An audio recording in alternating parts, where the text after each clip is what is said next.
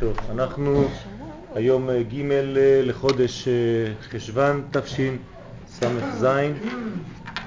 בעזרת השם אנחנו, הנושא שלנו העיקרי זה נושא אמונה. אני רק ב, ככה בגדול כדי להחזיר את, ה, את המצב לאן שהגענו אליו. אפשר להפעיל את זה? זה למטה. מחילה איתן.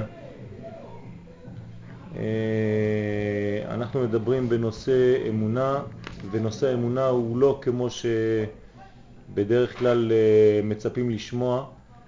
אה, זה לא להאמין שיש איזה כוח עליון שנמצא בשמיים ומשם הוא מפעיל דברים ועושה, כן? אנחנו פה מגלים ומנסים להבין שהאמונה היא דבר אקטיבי, כלומר כוח שמחבר בין העולמות ואנחנו מאמנים את המציאות של הבורא בחיים שלנו. כלומר, זה סיפור אחר לגמרי. אנחנו מדברים פה על התערבות אלוקית של כל רגע.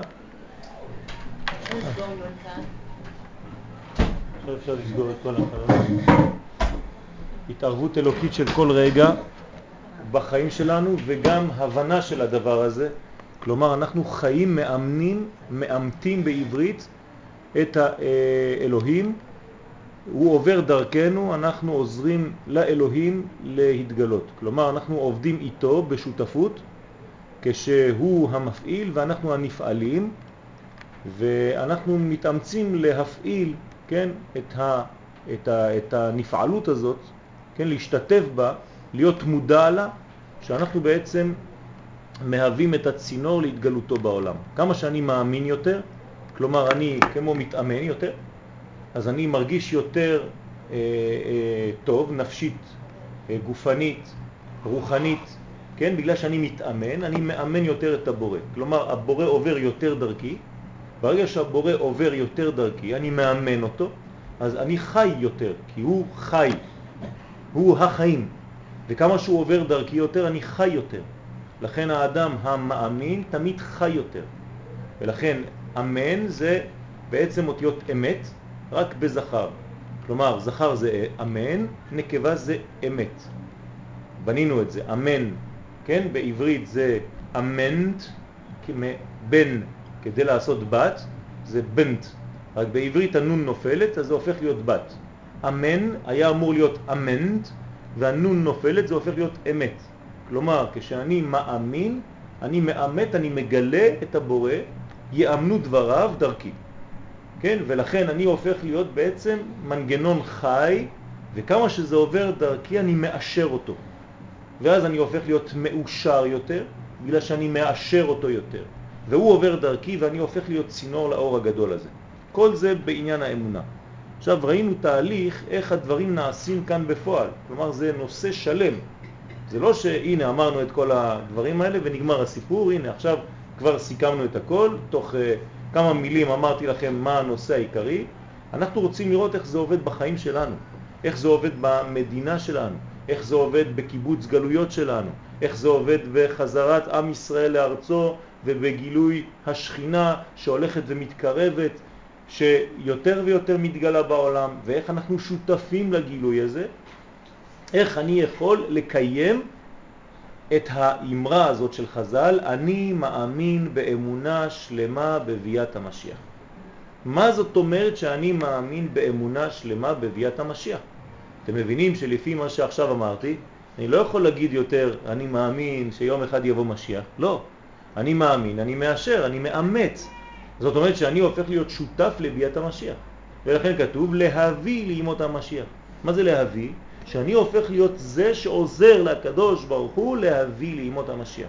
על ידי שאני בא לגור בארץ ישראל, על ידי שאני מגלה בארץ ישראל את התורה המאוד מאוד מיוחדת לארץ ישראל, שהיא תורת הפנימיות, תורת הנשמה, תורת הסוד, שהיא מיוחדת לארץ ישראל.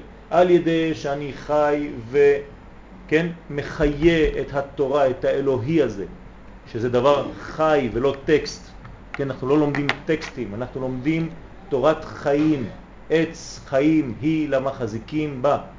כל הדברים האלה אנחנו מבינים שאנחנו במנגנון חי, נושם, אקטיבי, ואני כמה שיותר משתתף והופך להיות שותף לתוך התהליך הזה, ואני בתוך התהליך הזה, ודרכי התהליך הזה עובר, ולכן אני מאמין באמונה שלמה בביאת המשיח, זה אמונה אקטיבית או אמונה פסיבית, לא חשוב, אבל זה עובר דרכי.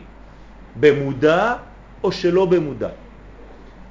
כלומר, או אני יודע מה קורה, או שאני לא יודע, אבל זה עובר דרכי בין כה וכה. פה אנחנו לומדים לדעת קצת יותר על מה שעובר דרכנו ממילא. זה השיעור שלנו באמונה, לדעת מה עובר דרכנו, אפילו שאנחנו לא מודעים לזה, אנחנו קצת מנסים להיות מודעים לזה.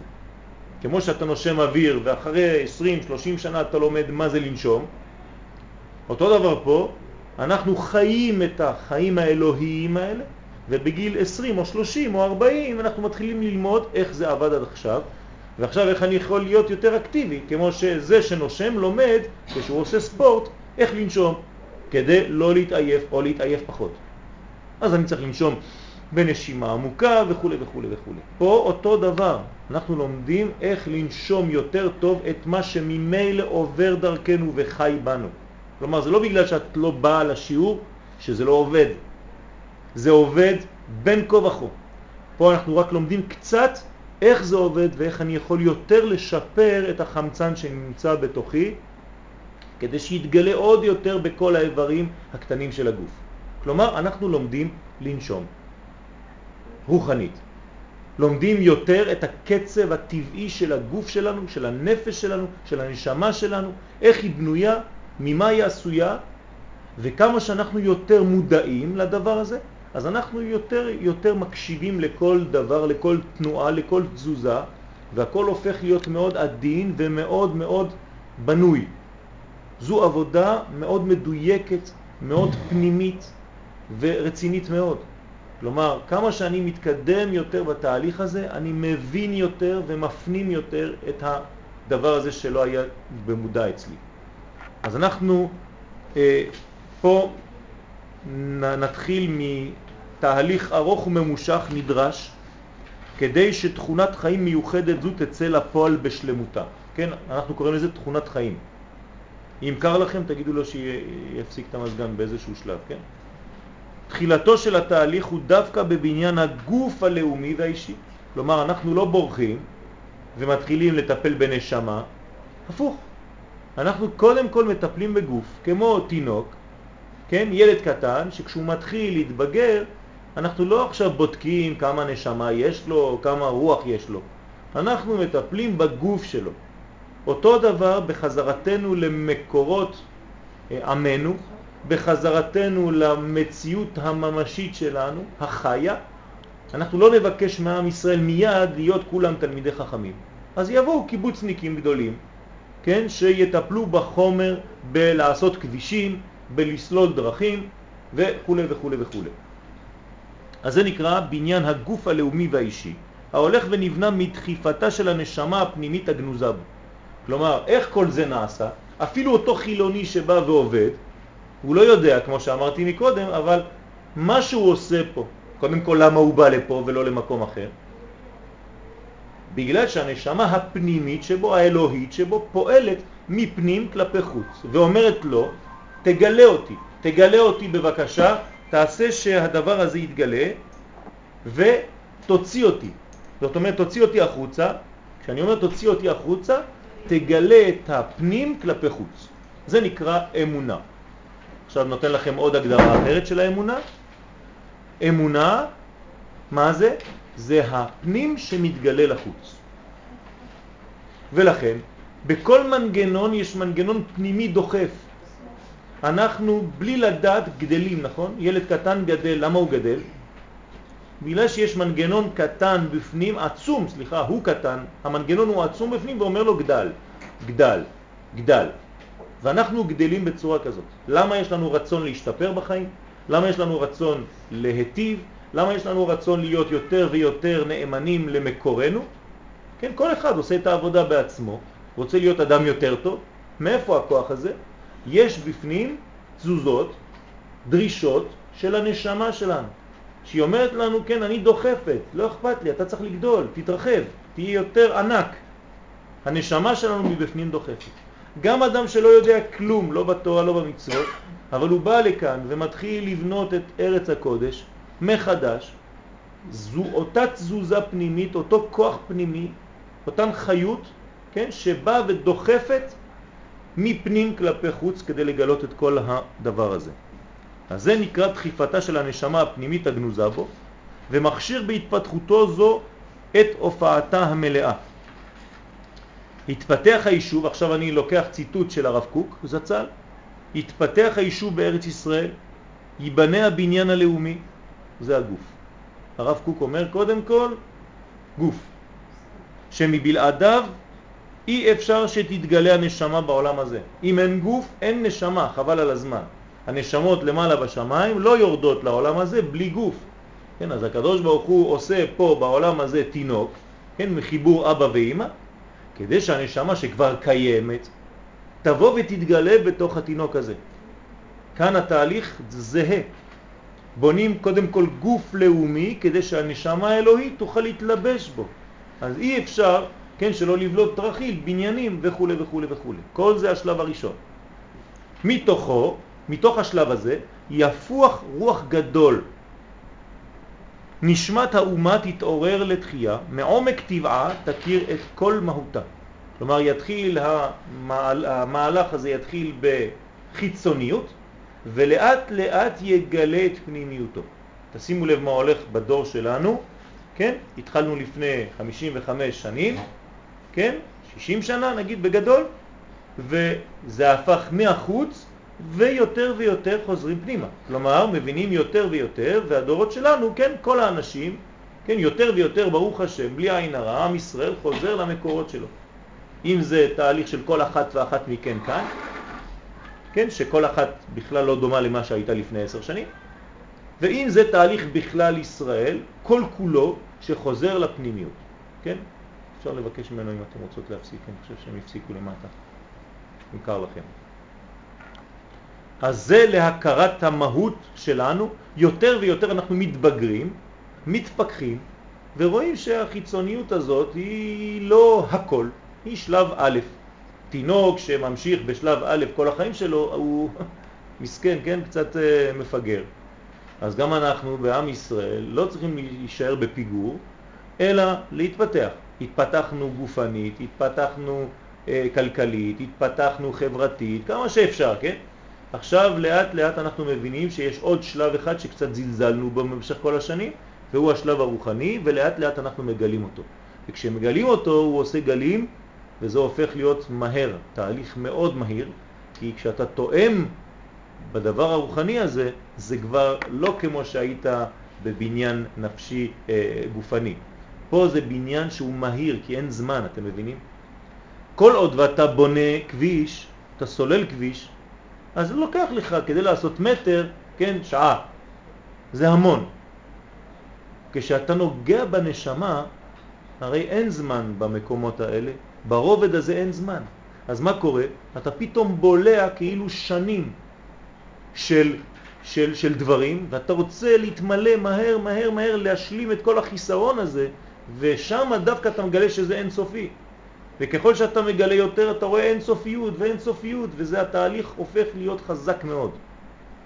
מעוצם כוחה תכונן את סדרי חייה העצמיים התפרץ הכוח הפנימי כהר פרצים, תשימו לב, זה הופך להיות כמו הר שמתפרץ.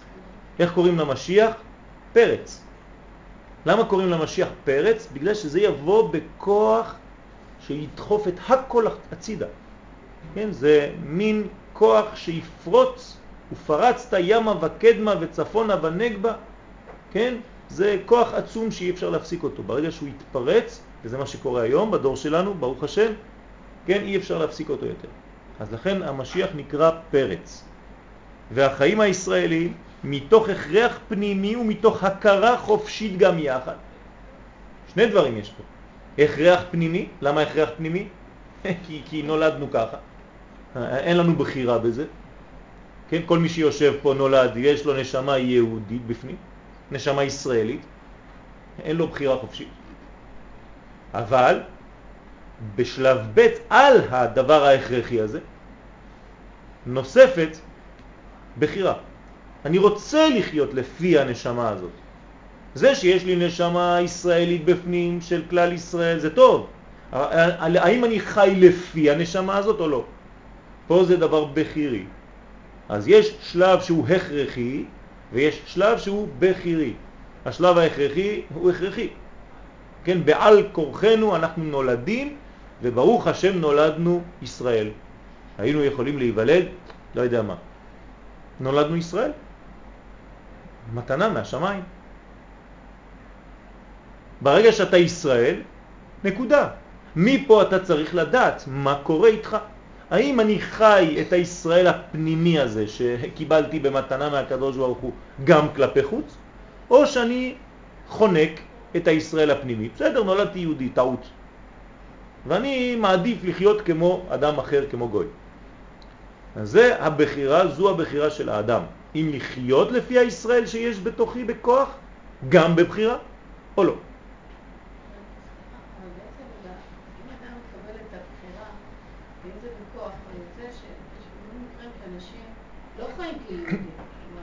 זו הבחירה. נכון. לא, לא, זה לא לא להיות יהודי, הוא לא יכול להיות שלא להיות יהודי, אבל הוא לא חי את זה. כלומר, אין לנו בחירה בלהיות או לא להיות. יש לנו בחירה בלרצות לחיות לפי מה שאנחנו או לא. כלומר, אני אומן גדול כשאני ילד קטן. אם אני משכלל את האומנות שהקדוש ברוך הוא הטביע בי, אז אני הופך להיות צייר. אבל אני יכול בהחלט שלא להתעסק בזה, וזה משגע אותי ואני לא רוצה. אבל יש, בזה, יש בי את זה, רק לא פיתחתי את זה. אז מה עשיתי כל החיים שלי? הייתי יכול להיות צייר גדול ומפורסם, בחרתי להיות, לא יודע מה, אה, מכונאי. לא חשוב. אותו דבר הפוך. כלומר, יש בנו ישראל, יש בנו נביא, יש בנו כוח של רוח הקודש, של אלוהות. האם אני חי לפי זה ומנסה? כן, לא לסבול אה, בשקט, אם אתם רוצים לכבות זה. אם אתם רוצות לחיות לפי זה, אז דורשים, איך דורשים? מתחילים לעשות את העבודה ומוציאים מה שאנחנו עושים, מנסים לעשות כאן, ובכל שיעור ושיעור, כן? לפתח את הכוח הטבעי שיש בנו. אז יש לנו הכרח ובחירה, לא לשכוח, שני דברים.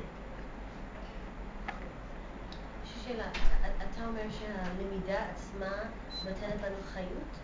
או שזה לא, זאת אומרת, החיות שאתה מדבר עליה, שאנחנו שותפים עליה, באה דרך הלמידה או דרך המעשים, שאנחנו משנים את החיים שלנו על ידי מעשים, על סמך הלמידה? הלמידה לא עושה שום דבר שלא היה. הלמידה רק פותחת את הדלת לגלות את מה שהיה בפנים החוצה. זהו. זה מה שעושה הלימוד. לימוד, כן, מה זה למד? לימוד זה למד, נכון? השורש של המילה לימוד זה למד. לא, לא רק המילה למד, פעמיים, שלוש צריך ללחוץ. זהו. למד זה אות הכי גדולה באלף בית. זו י' גדולה מאוד שיורדת מלמעלה ומתגלה פה בעולם למטה. כלומר האות הכי ארוכה. מה זה לימוד? זה להביא את מה שמאוד מאוד מאוד גבוה, או מאוד מאוד פנימי, זה אותו דבר, גבוה ופנימי זה אותו דבר, להביא אותו לכאן, למציאות של כאן, לשורה. כלומר, הלימוד לא עושה שום דבר שלא היה, הוא רק פותח לי את הבניין לעשות את הכוח הזה, את המעבר הזה, מהפנימי לחוץ. זה מה שעושה הלימוד. אבל הוא לא מוסיף שום דבר ממה שלא היה, זה לא איזה בריאה חדשה. בסדר? זה נקרא למד. זה כלומר, מה שאנחנו עושים עם זה בעצם. זה מה שאנחנו עושים, זה מה שאני מביא מרחוק ומביא אותו למציאות המודעת. בסדר? זה מה שעושה הלימוד. כלומר, מי שלומד, הוא מאפשר לצינורות שלו להתפשט החוצה. מי שלא לומד, הוא חונק את זה, כן? ויש לו מלא מלא מלא דברים, אבל הוא לא חי אותם. היית כזה והיית כזה והיית כזה והיית כזה והיית כזה, ומכל זה מה עשית? אולי דבר אחד, אולי חצי דבר, חבל על הבזבוז. אז הלימוד הוא שלב הכרחי כדי לקבל קודם כל מידע מי אנחנו, אם אני לא יודע מהי היוד הראשונה, אני לא יכול לרדת עם כל הלמד עד למציאות פה, כי אני לא יודע אפילו מה זה היוד הזאת. חבל. זה לא שהיא איננה, כן? היא אצל כל אדם מישראל. אבל מה אתה עושה עם היוד? או היוד נשארת יוד קטנה, יוד זה פוטנציאל, כלומר נקודה. אפשר לעשות הכל עם היוד. למתוח קווים, לעשות עיגול, משולש, מרובע, משושה, מה שאתם רוצים. אבל אם לא פתחת את היוד, אם לא התחלת לפתוח, אז היוד נשארה פוטנציאל. חבל. היה לך פוטנציאל, לא השתמשת בו. כשמגיעים עד 120 למעלה, כן? מה זה גיהנום? אומרים לך בדיוק, הנה היוד לא פתחת אותה. חבל, תראה, הקופסה שלך כמו שנתנו לך. תתארו לעצמכם, אתם נותנים מתנה לילד, כן, קופסה והוא אף פעם לא פותח. כן, ספר והוא אף פעם לא פותח אותו, חז ושלום. זה כאב גדול, כי הוא, הוא לא פיתח את כל הכוח. וזה לא סתם ספר. תדמיינו לעצמכם שהספר הזה זה אני. עוד יותר גרוע. כלומר, את הספר שלך, של החיים שלך לא פתחת בכלל, אתה לא יודע מי אתה, מה אתה עושה. אז מה קורה במצב כזה? זה נקרא גהנום. האדם סובל מהסבל של הפער, כן, של ההפרש בין מה שהוא היה יכול וצריך להיות לבין מה שהוא עשה, שום דבר. אז הוא בן 70-80, אומרים לו, אדוני, אתה באמת, במציאות חיית שנתיים, שנה. לא עשית כלום. אמנם עברו 70 שנה כאן בעולם הזה, אבל לא עשית כלום. אתה באותה מדרגה כמו שנולדת. איזה צער יכול להיות יותר גדול מזה? אין. זה הגנום. וגן עדן זה בדיוק להפך. יישר כוח. היה לך לכתוב ארבע אותיות, י' ו' א' ל', כן? יואל. כתבת ארבע אותיות. חזק וברוך אשריך. זאת אומרת, הגעתי לאן שאני צריך להגיע. רבי זושה חידש ואמר, כשאני אגיע למעלה, לא יבקשו ממני אם הייתי משה רבנו, אבל יבקשו ממני האם הייתי זושה. כלומר, לא יבקשו ממני האם הייתי דוד ומשה או לא יודע מי, יבקשו ממני האם הייתי יואל, ויבקשו מכל אחת כאן אם היא הייתה מה שהיא הייתה, באמת. זה העניין. עכשיו, איך אני יודע מה אני? צריך ללמוד. אם אני לא יודע מאיזה חומר אני קרוץ, רוחני וגשמי, מהם הנטיות שלי הטבעיות כחלק מעם ישראל מיוחד שחוזר לארצו וחי בארץ ישראל עכשיו ובונה בדור מיוחד כזה, אז מה תגידו, לא ידענו? כן. זה העניין של המודעות. אני עכשיו מנסה לשדר, כן, לפי רבותינו הגדולים והקדושים, מי אנחנו, מהו הדור המיוחד שאנחנו חיים בו, ואיך לפתח את הדבר הזה ולא לשמוע אותו בעצמנו, אלא לשדר את זה החוצה, כי זה כל כך חשוב, שכשיש לך מתנה יפה, אתה רוצה לשתף את החברים. אז אני לומד מי אני, ומנסה להעביר מי אני. וגם אתן צריכות להמשיך. אני יודע שאחד מהשיעורים שלי עם הרב שלי, אחד מרבותיי, התנאי זה היה, אתה רוצה לבוא ללמוד? תלמד. אם לא, אתה לא נכנס לשיעור. הייתי צריך לחתום שאני מלמד בעצמי. כן? אם אני לא מעביר הלאה את המסר הזה, אז זה, אז זה תקוע וחבל, זה בזבוז אנרגיה. אתם מבינים שכשיש דבר חשוב צריך לשדר אותו מהר. תדמיינו שעכשיו מוצאים איזה דבר כדי לחיות יותר טוב, להוסיף 30 שנה לחיים במציאות יותר טובה. אז כולם היו מפיצים את זה, כן? אותו דבר אנחנו צריכים לעשות. בסדר? אז זה כוח מאוד חשוב שצריך ללמוד אותו וללמד אותו. שנזכה ללמוד וללמד, זו הברכה שאנחנו מברכים תמיד. אז הכרח הוא חופש גדול יותר, כן, יותר גדול. החופש של מה שמאיר ודוחק בתוכיות הנשמה הוא מוכרח להיוולד ולהופיע. יש בי משהו, יש בי תינוק שאני צריך להוציא החוצה. התינוק הזה הוא חשוב מאוד שאני אגלה אותו. כן? תינוק זה הפוטנציאל, והפוטנציאל הזה הוא חשוב לגלות אותו. יעשו באותו הצביון הראוי להם, אשר יביא את התשובה הגדולה. קורא לזה פה הרב התשובה הגדולה, כלומר זהו תהליך שמחזיר אותנו למקור האמיתי. תשובה גדולה, זה לא כשאנחנו חוזרים למעלה, הפוך, זה כשאנחנו חוזרים למטה. והיה היום, אומר הפסוק, והשבות אל לבביך. כלומר, מהמוח אל כיוון הלב. כלומר, התשובה האמיתית היא יורדת, היא לא עולה. התשובה האמיתית היא ביטוי היוד, הפוטנציאל, במעשה. כשהיוד מתפתחת והופכת להיות, כן, כמו שראינו בבראשית. אני נותן לכם עכשיו רמז קטן בפסוק בבראשית. ונהר יוצא מעדן להשקות את הגן, ומשם ייפרד והיה לארבעה ראשים. כן, יש נהר שיוצא מעדן. הנה, גבירותיי. ונהר יוצא מעדן. זה היוד. אתם רואים יוד? והוא הולך, מתפשט, ומשם התפרד והיה לארבעה ראשים. זה היד שלי. פישון, גיחון, חידקל ופרט. מה עשיתי פה? הנהר הזה הוא תמיד שומר על יחס, פנים בפנים עם כל אחד מהנערות. כל אחד מהם לא יכול, הוא רק אחור באחור. כן? או אחור בפנים, לא חשוב. אין יחס בין האצבעות, ממשי, כמו שיש עם האגודל. נהר יוצא מעדן, עדן זה מדרגה רוחנית גבוהה, זה י'. אבל אם הי' לא הופכת להיות ד', אז לא עשיתי כלום. ולכן זה יד, זה עשייה. כלומר, הי' חייבת להיות ד'. בלי הארבע אצבעות האלה ובלי הקונטרה עם הי' שהוא עושה את העבודה, אני לא יכול לאחוז, אני לא יכול לעשות שום דבר. זה הסוד. הי' חייבת להתפתח דרך צינור ולהיות ד'. מה כתבתי עכשיו? יוד. יוד. כלומר, איך אני כותב יוד? כן, אומרים יוד בעברית, לא יוד, אבל לא חשוב. איך אני כותב? יוד ו' ד'. כלומר, מה עשיתי בסך הכל? כלום, רק פתחתי את האות. כתבתי אותה. יוד ו' ד'.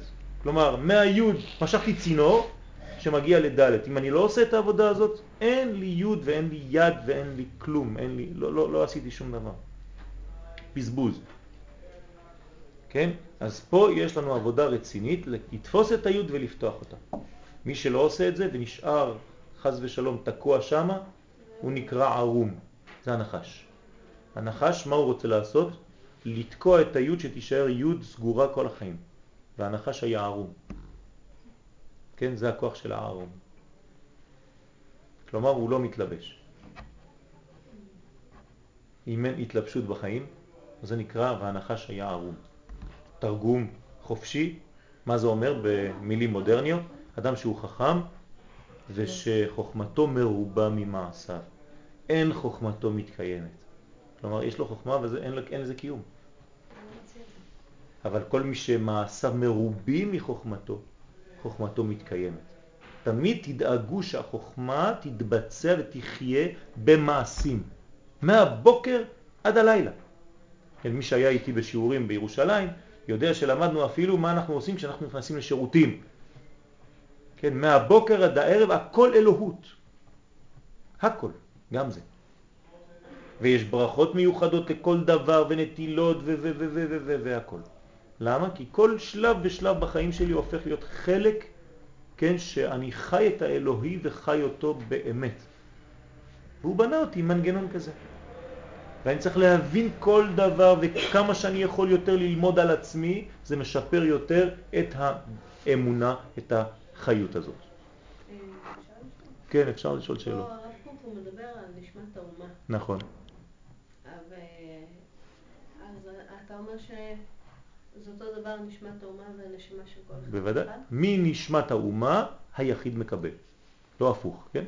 הנשמה של האומה היא קודמת. זאת אומרת, אם אני רוצה, וכל אחד רוצה למצוא את עצמו, את המהות שלו, למה הוא שייך והכל, אז דבר ראשון צריך לשים את מה שאמרת, שהוא יהודי, ש... צריך למצוא את הקשר שלו לכלל. איך הוא קשור לכלל ישראל. איך הוא קשור לאומה. כלומר, האומה היא כמו שמש גדולה, ואנחנו כמו קרניים מאותה שמש. אם אני שוכח שאני רק קרן שמש, אז אין לי כלום, אין לי בכלל מציאות. האם אני יודע שכל כולי קשור לשמש הזו, אז אני הופך כן, לזרוע של אותה שמש. יפה. בתוך הזרוע הזו כן? כל אחד ואחד מאיתנו, השמש הגדולה עוברת דרך התכונות שהוא קיבל מתנה מהקדוש ברוך הוא. אם את אומן, אם אתה לא יודע מה, כל, כל מה שאמרתי, כל אחד בא בסגנון שלו, אם אתה כחול, אז השמש תעבור דרכך ותתגלה בצורה כחולה. אם אתה ירוק, היא תהפוך להיות ירוקה. לא שהשתנה משהו, השמש לא השתנתה, אבל דרך הפריזמה שלך היא תפסה צבע חדש. אם אני מלמד תורה בסגנון שלי, כן? אז התורה הזאת היא לא דומה למי שילמד בסגנון שלו. אני מלמד תורה שהיא בצבע כזה, מי שמתאים לו התורה שעוברת דרכי בצורה שאני מלמד אותה, אז הוא יבוא לשמוע את השיעורים ויהיה יותר קרוב לסגנון הזה. אבל יש הרבה הרבה סגנונות. זה לא חשוב. תמצא לך את המקום, אין אדם לומד תורה אלא במקום שליבו חפץ. כלומר, תמצא את המקום שליבך חפץ, הצבע של השמש שם יתאים, ואז אתה תיקח את זה. אבל הכל מתחיל בכלל וזה מופיע בפרטים. עכשיו, מה הסוד? וזה טוב שהעלית את הדבר הזה. אם הפרט הזה שלי הופך להיות ממש ממש דומה לכוח הראשון הזה, לאור המקורי, מה עשיתי? זה מצוין. הפרט שלי חי ממש לפי הכלל. אז אין הפרש בינינו, איזה יופי. אני עושה עבודה פרטית שמתאימה לכלל שממנו אני חצוב. זהו, זו ההשגה הכי גדולה שיכולה להיות. כלומר, אני הופך להיות פה, בעולם הפרטי שלי, הקטן שלי, עם ישראל. כן? פתאום קם אדם בבוקר, הוא מרגיש כי הוא עם. הוא מתחיל ללכת. זה עם ישראל. כשהפרט חי לפי העם שבו. בסדר? זה הנשמה. הנשמה שלנו היא כללית, היא לא פרטית. אבל היא מתלבשת באופן, בסגנון פרטי. אז יש מקום כמובן ל, ל, ל, ל, לפרטיות ולכל מה שאחד ואחד חפץ בו. אז זה נקרא, אשר יביא את התשובה הגדולה, את התשובה מאהבה. אהבה זה גמטריה אחד, זה במספר אחד. כשאנחנו מדברים על אהבה אנחנו מדברים על אחד. כלומר, כוח שמאחד, כוח שמגלה אחדות. זה הכוח האמיתי. בלא שום נפילה חומרנית, כי אם תשובה פנימית נובעת מעומק האמת שבאור החיים של הנשמה. מה זה נפילה חומרנית? שלא נופלים כשחוזרים לחומר. אתה לא אמור ליפול כל פעם שאתה בא לחומר, אלא הפוך, אתה אמור לתרגם את מה שקיבלת ברוח פה. אל תיפול, לא צריך ליפול. כל פעם שאתה נוגע בחומר אתה לא אמור ליפול. אתה צריך להיות בריא גם בחומר. בתהליך זה משתתפים והכרח הוא שישתתפו כל הכוחות שבאומה. אני עכשיו לא זורק אף יהודי, כולם משתתפים בתהליך הזה. להביא אורה עליונה זו לעולם צריכים עבודת צדיקים מלאי חסד עליון, אז אני צריך גם את הצדיקים שהם מלאים בחסד עליון, כן? הם חושבים כל היום איך לתת, איך להשפיע. כן, עכשיו אני כותב טקסט על, על הצדקה. אז, אז בעברית כדי ללמוד דבר צריך ללכת לשורש. מה זה השורש של הצדקה? צדק. צדק. אז מה זה צדקה? אתה לא עושה שום דבר, אתה רק מחזיר את הצדק לאיתנו. כלומר, אם אני נותן, נגיד שזה צדקה כספית, אבל זה לא חייב להיות, כן? אני יכול להיות, כן, עכשיו עושה צדקה בגלל שאני מעביר שיעור, כן? זה גם צדקה. אה, אה, גבר עם אשתו עושה צדקה, אישה עם הגבר עושה צדקה, רק בהתייחסות. האבא עם הילדים, הילדים עם האבא, וכו' וכו'. אז אם אני מעביר נגיד עשרה שקלים לאדם עני, מה, לקחתי ממני? לא. אני פשוט נותן לו את מה שמגיע לו, רק זה עבר דרכי למשך זמן. האם אני לא מבין את הדבר הזה, אני חושב שאני לוקח וגונב ממני כדי לתת לו, אז איפה הצדק פה? אין צדק. כשאני עושה צדקה, אני פשוט מבין שיש צדק פה, ואני צריך לאזן, לחזור לאיזון המקורי של הדברים. אתה לא נותן לי שום דבר, הקדוש ברוך הוא העביר דרכך כדי לתת לי. אתה יודע מה? האני עושה איתך חסד. לאפשר לך לתת. אז אל תדחה אותו, כי הוא בעצם מי שמציל אותך. צדקה תציל ממוות, לא רק את העני, גם את זה שנותן, ואת כולם. כלומר, יש כאן חיפוש של הצדק העולמי, הבניין המקורי. אז אני לא צריך רק את הצדיקים האלה. המגלים בהיגיון ליבם וחישת נשמתם את אוצר הטוב הגנוז בסגולת הסגולות. כן, סגולת הסגולה זה חשוב. הצדיק שיודע לפתח את כל הרעיון של חיי ישראל מעבר מזה, כן, מה, כן, וההמון קשור בקדושת אבות, במורשה, קהילת יעקב, שואף לנקודות חייו בכל מאודו, מתפחד ומצטער מכל, על כל הרס. כלומר, אנחנו מדברים פה על אנשים גדולים מאוד, אני צריך את האנשים האלה. חייב שיהיה כאלה באומה, שדואגים לכל דבר, לכל הרס של האומה, לכל נפילה של האומה, לכל חשש של התרסקות של מצב. אתם צריכים את המקום? שבוע, שבוע אנחנו, יש לנו מקום. זה חד פעמי, תגיד לרב שזה חד פעמי. בסדר, שום דבר. הכל בסדר. מחילה. אז אנחנו צריכים את, את, את, את אלה, כן, את הכוח הזה. דודו, תגיד להם שזה חד פעמי. זה פשוט... מספיק מקום. פשוט לא היו, נתנו את הכיסאות לחתונה ולא היו כיסאות בבית. אז אה, השאלנו את כל הכיסאות שם לחתונה של בוקובזה, לבר מצווה, סליחה, אני חושב לאלמור. מזל טוב. כן. אז אה, אנחנו לא צריכים רק את הצדיקים האלה, כן? זה חלק. כן, מתמקמק בפרצת הגדרים, חוגר כוחו לאשר ולקיים כל משפט כתוב באמונת אומן, זה הצדיקים. צדיקים מדקדקים ומנסים כל דבר קטן לעשות אותו בדיוק, ממש דיוק. בסדר. אבל אני לא צריך רק אנשים כאלה. אמרתי מקודם, אני צריך לסלול כביש. אם הייתי לוקח אנשים כאלה כדי לעשות כביש, כל חמש דקות עוצרים.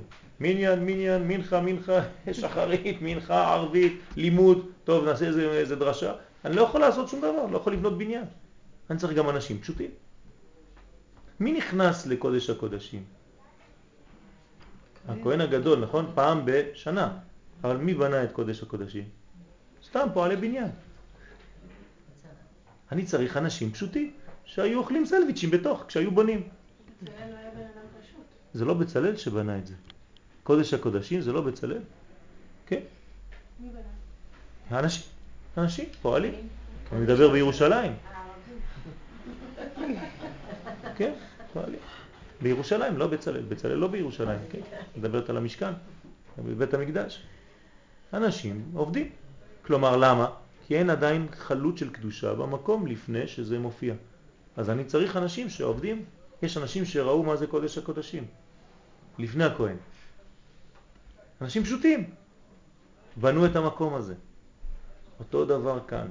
אם היום אני יכול לגלות תורה בחדר לימוד פה בכפר אדומים, זה בגלל שהיו אנשים לפני 27 שנה שבאו לפה עם אוהל וכלב. לבד, במקום החשוך הזה, בלי אור, בלי שום דבר, עם בוץ וחורף וכלום, ועקרבים ונחשים ומה שאתם רוצים. היה אחד כזה, נכון שהתחיל? היה. ואנחנו יושבים פה כאילו, כן? שוכחים. כאילו. כאילו הכל מובן מאליו. שום דבר לא מובן מאליו. אז האיש הזה שהתחיל, כן, הוא איש גדול. הוא התחיל בחומר. אפילו שהיה בו רוח, אבל הרוח דחפה אותו לעשות דבר גשמי. זה הכוח האמיתי, וממנו יוצא יישוב גדול. אתם יודעים איזה זכות יש לו בשמיים? כלומר, כל התורה שאנחנו לומדים אפילו עכשיו, במשך כל החיים ועד ביאת המשיח, הכל נזקב לזכותו של אותו אדם. זה לא פשוט.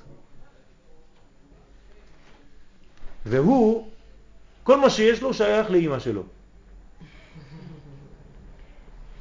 אתם מבינים איך התהליכים? אף פעם לא שוכחים את העץ ותופסים את הפרי. זו טעות חמורה. אני קצת חוזר לבראשית. מי שאוכל את הפרי ושוכח את העץ שממנו הוא בא, יש לו בעיה.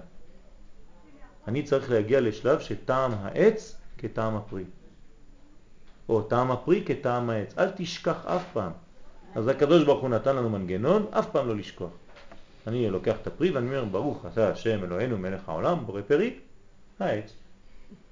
פשוט מאוד, נראה פשוט, נכון? אבל כשאתה מברך את הברכה הזאת, אתה מקשר את הפרי כל רגע לעץ. ואז אתה יודע שאתה בא מאימא, ואתה יודע שאתה בא מאבא, ואתה יודע לקשר את כל הדברים למי שנתן לך בכלל להיות פה. אתם יודעים מה הולך בברכה הזאת? ברכה קטנה סתם. אני לא מברך על הפרי, אני מברך על הפרי שבא מהעץ. לא לשכוח. הצד החיצוני שבבניין האומה, כמו הצד החיצוני שבבניין יצירת האדם וכל החי, בא בהתגלות כוחות כאלה, שלא הם בצורתם הזעירה המביאים את תוכן המעולה של החיים, כשיחשבו הפועלים החיצוניים הללו שהם הינם הבונים את נשמת החיים, יוצאה על ידי זה כמין מחאה, כן, מכאב לב של החשים את האור הגדול של הנשמה ואת זוהר תפארתה. כלומר, אומר פה הרב, אה, יש אנשים שהם עובדים בחיצוניות והם חושבים שהם לא כלום. אה, מסכנים, מה, מה הם עשו בכל התהליך הזה? סתם עשו דברים חיצוניים, הם הכינו את הבגדים לחיילי צה"ל. הוא עובד במטפרה שלו ותופר. כן, אבל אדוני, בזכותך החייל הזה נלחם עבור ארץ ישראל, עבור מדינת ישראל. אז גם לחייט הזה יש את הזכות שלו. הוא הלך, גזר, עשה תלבושת, עשה דברים, כן, וכל אחד ואחד משתתף בכל צורה שהיא בכל התהליך הזה. אתם יודעים מה זה אצבע קטנה? אותו דבר. אם האצבע הקטנה שלך כואבת, אתה לא יכול לזוז. אז מה, אז יגיד הגוף טוב, אצבע קטנה, את נחמדה, אבל את לא כל כך חשובה לנו, כן, אשאיר אותך בבית. אני אומרת, לא, כולם נשארים איתי. אף אחד לא יכול לזוז בגלל האצבע הקטנה. הכל חשוב, כל איבר חשוב, כל דבר הוא משתתף בכלל הגדול הזה, כי הוא שייך לכלל הגדול הזה. אז אסור למעט בערכו, ואסור גם לחשוב שאתה ה. אבל כולנו כן מכונה אחת, מכשיר אחד גדול לגילוי הקודש. גם האדם היותר פשוט וזה שלא נראה לך כמוך. דווקא בגלל שהוא לא נראה כמוך. כי אם הוא נראה כמוך, את מי אתה אוהב? את עצמך. אז אתה מחפש בו את מה שדומה לך. אתה מבין? אם אנחנו מחפשים אנשים שדומים לנו כדי לאהוב אותם, את מי אנחנו אוהבים? רק את עצמנו. אה, לכן צריך להיזהר, צריך להיזהר. מה זה דומה מושך דומה? לא מבחינה חיצונית, אלא מבחינה נשמתית. ואנחנו כולנו דומים, יש לנו נשמה אחת. אבל אם אני מחפש אנשים שדומים לי ואוהבים את מה שאני אוהב ועושים את מה שאני עושה כל החיים, אז את מי אני אוהב? אני אוהב את עצמי ואני עובד רק את עצמי. אם אני מוכן לאהוב אדם ששונה ממני, בגישה, במראה, בהכל, אז זו אהבת ישראל אמיתית, אהבת חינם. ובכל זאת אותם הכוחות בעצמם הם, הם היו לבסיסים חזקים, הנה, אומר פה הרב, אותם אנשים שחשבו שהם לא בכלל שייכים לעבודה הרצינית הזאת. יום אחד ישאלו אותם, נו מה אתה עשית? אה, אני, אני הייתי שום דבר, אני סתם הייתי, כן, סללתי את הכביש. כן, אבל על הכביש הזה, כן, עברו זחלמים כדי להציל את uh, מדינת ישראל. לא יודע, סתם, כן? כן, אדוני. אתה היית בסיס חזק להעמיד עליהם את הבניין של החיים המגמתיים, זאת אומרת את החיים הרוחניים. אם לא היה החיים הבסיסיים של הגוף, לא היית עושה כלום. אם אימא לא הייתה מחליפה לך חיתולים ומגלה דלת אותך, כן, ועושה ממך את הגבר שאתה היום, אז כל הבניין הרוחני שלך הוא לא כלום. למי אני, אני, אני נותן את כל זה? כן? למי, למי שייך כל זה? מי שגידל אותי, כן? כולם שותפים בתהליך, אז אסור לזלזל בשום דבר, ולו בקטן ביותר, כן? כולם שותפים בתהליך של בניין האומה בגאולתה, הצדיקים העליונים, המון שלומי אמוני ישראל, והפועלים החיצוניים, תראו איך הוא קורא להם הפועלים החיצוניים, כאילו הם בחוץ, בחוץ, בחוץ, כן, אבל הם בחוץ, זה חשוב מאוד החוץ הזה. כי בלי החוץ הזה גם לא היה הפנים. למה לא מדברים על הפנים? מדברים, דיברנו. אמרנו אני צריך את הצדיק הגדול, זה שעושה חסד, זה שמדקדק כחוט השערה עם כל הדברים הפרטיים הקטנים. כן, גם החיצון אסור לו לזלזל בפנימי, כן? להיזהר. משני הכיוונים. להבין שכולם כאן עושים עבודה אחת שלמה, מנגנון אחד שלם. אי אפשר בלעדיו ואי אפשר בלעדיי, ואי אפשר בלעדי השני והשלישי. כל אחד הוא חלק מהבניין הזה. כמו גוף, אם אנחנו לא רואים את עצמנו כגוף, כחטיבה אחת, לא נצליח.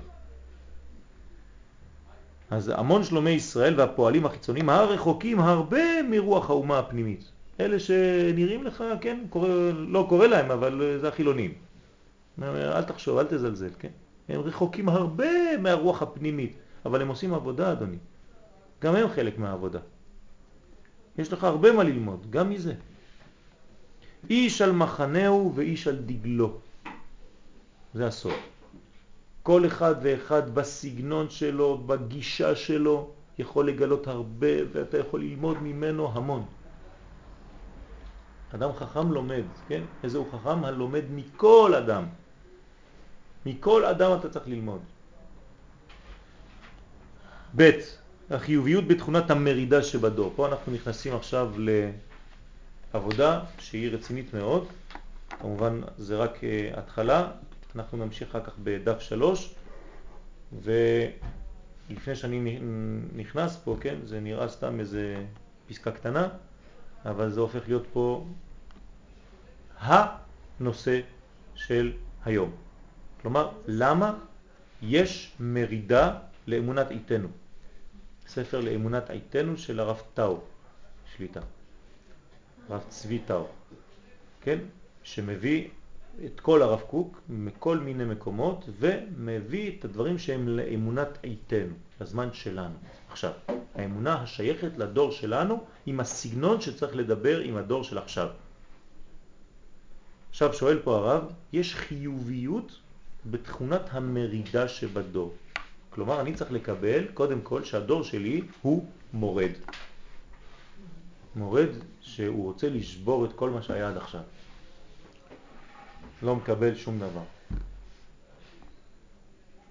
יש תכונה כזאת. אם זה טוב או זה רע. אז אם אני מסתכל, זה נראה לי רע.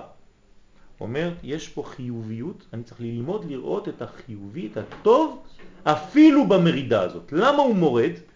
כי כנראה שמה שאתה משדר יותר מדי זקן בשבילו, יותר מדי פסה, לא שייך בכלל למציאות. אז אולי תתעדכן, אולי תהיה קצת יותר מודרני, עכשווי, תלמד להיות לפי הדור שלך היום והצעירים ישמעו לך. כן? מורה שרואה שהוא מדבר והתלמידים לא מקשיבים לו, יש לו בעיה, נכון? לא בעיה של משמעת, כי הוא יכול להביא רובה, כן? וכל מי שיזוז, כן? ירייה. למה?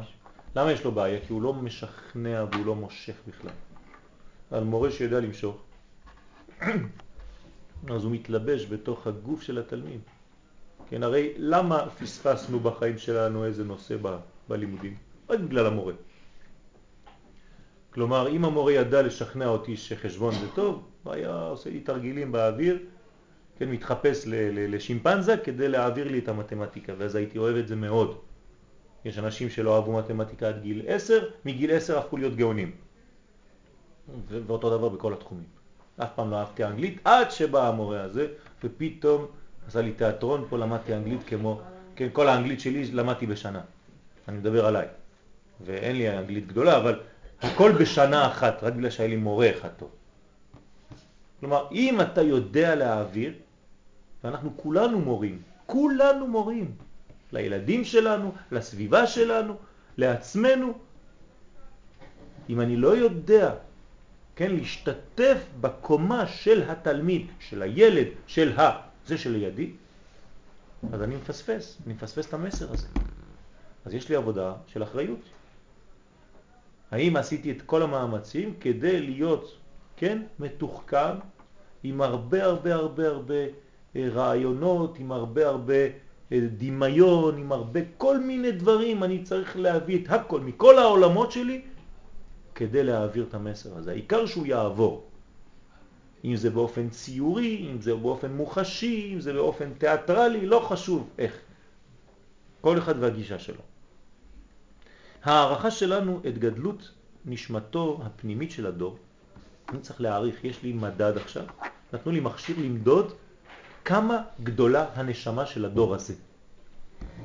אז אני אומר לכם את זה לפני שאנחנו נתקדם, כן, שהיא מפחידה. הנשמה היא כל כך גדולה של הדור שלנו, שאנחנו פשוט, אם נגלה את הנשמה הזאת, אנחנו נפחד. היא כל כך גדולה שהיא גדולה עלינו. ובגלל זה אנחנו לא, לא יודעים בכלל איך להתייחס. בגלל זה הילדים מזלזלים, אתה מלמד אותי, מה אתה מלמד אותי. אתם לא מבינים בכלל מי אנחנו, זה מה שהם אומרים לנו. הדור... הדור החדש. כן. זאת אומרת, לא, אנחנו... זאת אומרת, הילדים שלנו. כן? הילדים שלנו הרבה יותר גדולים מאיתנו. הרבה יותר גדולים מאיתנו. למה? כי אנחנו והם בעזרת השם, כן, הולכים לחיות את הזמנים האחרונים של ההיסטוריה שאנחנו מכירים, ואנחנו עולים לפלטפורמה אחרת. והדברים הם מאוד מאוד קרובים. מאוד קרובים. כן? אה, לא רוצה להפחיד את האנשים, כן, אבל יש לנו, ברוך השם, לא אלמן ישראל. עם ישראל יש לו צדיקים גדולים שמעבירים מסרים, ותדעו לכם שהולכים להיות דברים מאוד גדולים, גם השנה. עוד יותר גדולים משנה שעברה. כן? מה זה גדולים? זה יכול להיות בכל מיני דברים. אבל על כל פנים אנחנו הולכים רק לכיוון אחד חיובי. אבל אנחנו צריכים לגלות את זה. צריך לדעת מה היא הנשמה הזאת. גדולת נשמתו הפנימית של הדור אינה מתעלמת מן הבעיות. יש לה מלא בעיות, מלא. למה? כי כגודל הנשמה, גודל הבעיות. כלומר, גודל העוצמה, גודל השטויות שהוא יכול לעשות. רק אדם גדול יכול לעשות שטויות גדולות. אדם קטן עושה שטויות קטנות. אדם פרווה הוא פרווה כל החיים שלו, בכל התחומים הוא יהיה פרווה.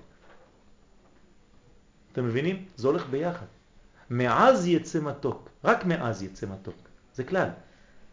ממי שהוא פרווה הוא פרווה, הוא לא בשרי, לא חלבי, הוא מסכן, כן, מסכן, הוא פה, ילד טוב ירושלים. אתה רוצה דור ענק שמסוגל משיח, שמסוגל את הפרץ הזה, את ההתפרצות הזאת, אז אל תשאל למה הילדים של הדור הם כל כך נועזים וכל כך חצופים וכל כך וכל כך. כמו שאומרת המשנה, כן, חוצפה יסגה. זה יהיה, כן, האידיאל זה החוצפה. זה מה שאנחנו בעצם מנסים ללמד אותם לא להיות חצופים. כן. אז... כלומר, אנחנו מנסים כמה שיותר לתחם, כן, ושלא יצא מהגדרות יותר מדי. אנחנו חייבים בחינוך, כן? זה לא בגלל שעכשיו למדתי פה שהדור שלנו אתה נכנס לבית, תמשיך לקלל אותי, בני היקר, כן? לא. אבל אני צריך להבין מבפנים מה קורה. מה ההבדל בין הדור עכשיו, למשל הדור שאנחנו היינו קטנים, אז גם אנחנו היינו נועזים ו... כן. ומתמרדים. רק שההבדל ההבדל הוא גדול. שנות ה-60 היו מאוד... נכון, את צודקת במאה אחוז, רק שאנחנו מתקרבים יותר ויותר לגאולה. אז הזמן שונה. כן, זהו. זה כל ההבדל. זה לא הבדל לאו דווקא בגוף עצמו, בנפש עצמה, אלא בנפש המתאימה לזמן. בגלל שהזמן מתקדם, אז זה לא אותו זמן. כן, בשבת, כל שבת זה שבת, אבל בתוך שבת יש לי סעודה ראשונה, סעודה שנייה, סעודה שלישית. ובכל שלב מהסעודות האלה אני צריך להרגיש חוויה אחרת. אם לא, זה הופך להיות שבת בלוק. אבל כש, כשאתה מתחיל להיות קצת יותר עמוק בשבת, אתה מבין, אתה רואה את העלייה בתוך השבת עצמה, יש עדינות, יש הרגשות. אז זה עוד שלבים, ועוד שלבים, ועוד שלבים. אז בדור שלנו, שאנחנו מאוד מאוד מאוד התקרבנו, כן, בדורות, אנחנו הולכים וקרבים יותר לגאולה הזאת, אז הבעיות יותר ויותר גדולות. מלחמות, רעידות אדמה, דברים מאוד גדולים שכן מכינים את כל הדורות האלה לדבר שהוא הופך להיות דבר עצום וגדול שאנחנו אפילו לא מבינים אותו. אנחנו מדברים על ביאת המשיח, אנחנו לא מבינים אפילו מה זה אומר, כן? כל אחד מנסה לדמיין לעצמו איזה מין מציאות, אבל הכל לא נכון, או לפחות ברוב לא נכון, כי אנחנו לא יודעים מה זה. אומר הרמב"ם, כל הדברים לא יודעים איך יהיו עד שיהיו. אבל זה דבר גדול, אנחנו יודעים שזה הופך להיות דבר גדול שישבור את כל מה שהיה לפני. כל מה שהיה לפני. אפילו הצורה הדתית. לא תהיה יותר דת? לא תהיה דת. כלומר, דת במובן הדתי של המילה. כן? אה, אני חוזר על דברי רבי, מורי ורבי, הרב צוקרמן שליטה. כן? הדת הורגת את היהדות. כן. זאת אומרת, כי, כי, כי אנחנו לא דת, חס ושלום. שאם אנחנו הופכים להיות דתיים, זה ההרס שלנו. אנחנו מחוברים, אנחנו מאמינים, אנחנו מאמנים, אנחנו מאשרים, אבל אוי ואבוי אם נהיה במושג, במובן הדתי, זאת אומרת בעניין של תורה שווה מצוות. לא. תורה זה חיים, שכדי לגלות אותם אני עובר דרך המצוות. ומצווה זה צוות. כשאני עושה מצווה זה בשם כל ישראל, כלומר יש פה צוות, יש צוות עבודה, צוותא, עבודה כללית גדולה מאוד. אין מצווה פרטית, אין דבר כזה מצווה פרטית. אתם מבינים למה? אתם מבינות למה אין מצווה פרטית? כי אני עושה רק בגלל שאני שייך לעם ישראל, אז היא לא פרטית. בגלל שאני שייך לעם, אז אני מחויב במצווה, אבל אין מצווה פרטית. ולא המצווה עושה אותי יהודי, אלא בגלל שאני יהודי, אז אני עושה את המצווה. הכל הפוך. פעם הייתי בחוץ לארץ ילד צעיר ולא הייתה לי כיפה על הראש. אז נכנסתי לבית ספר יהודי, הסתכלו עליי שם הילדים הקטנים, אמרו תראה זה גוי. כן? ואני ישראלי בגיל 13, שיודע יותר מהם, כן, גם תורה וגם לשון הקודש, כי הם מדברים בשפה אחרת, והם אומרים שעליי שאני גוי. למה? כי בחיצוניות אין לי כיפה ואין לי זה. אתה מבין? הכל מוטעה, הכל צריך להיזהר מאוד. אז כשהופכים להיות דתיים יש סכנה. הדתי האמיתי זה אדם שהוא באמצע. זה נקרא דתי. כלומר זה ספירות, דעת, תפארת ויסוד. או ברבים מלכות, דתיים. כן, זה הקו המרכזי. כל ראשי תיבות הספירות המרכזיות בבניין הספירות. אז אינה מתעלמת מן הבעיות, אסור לנו להתעלם מהבעיות, מהקלקולים, מהפרצות, כן, נגדם יש למחות בכל תוקף, אולם קודם לכן יש לאהוב את הדור ולהאמין בו. אני צריך לאהוב את הדור שלי, להאמין בו, שיש בו פוטנציאל גדול, ונמשיך בפעם הבאה בעזרת השם.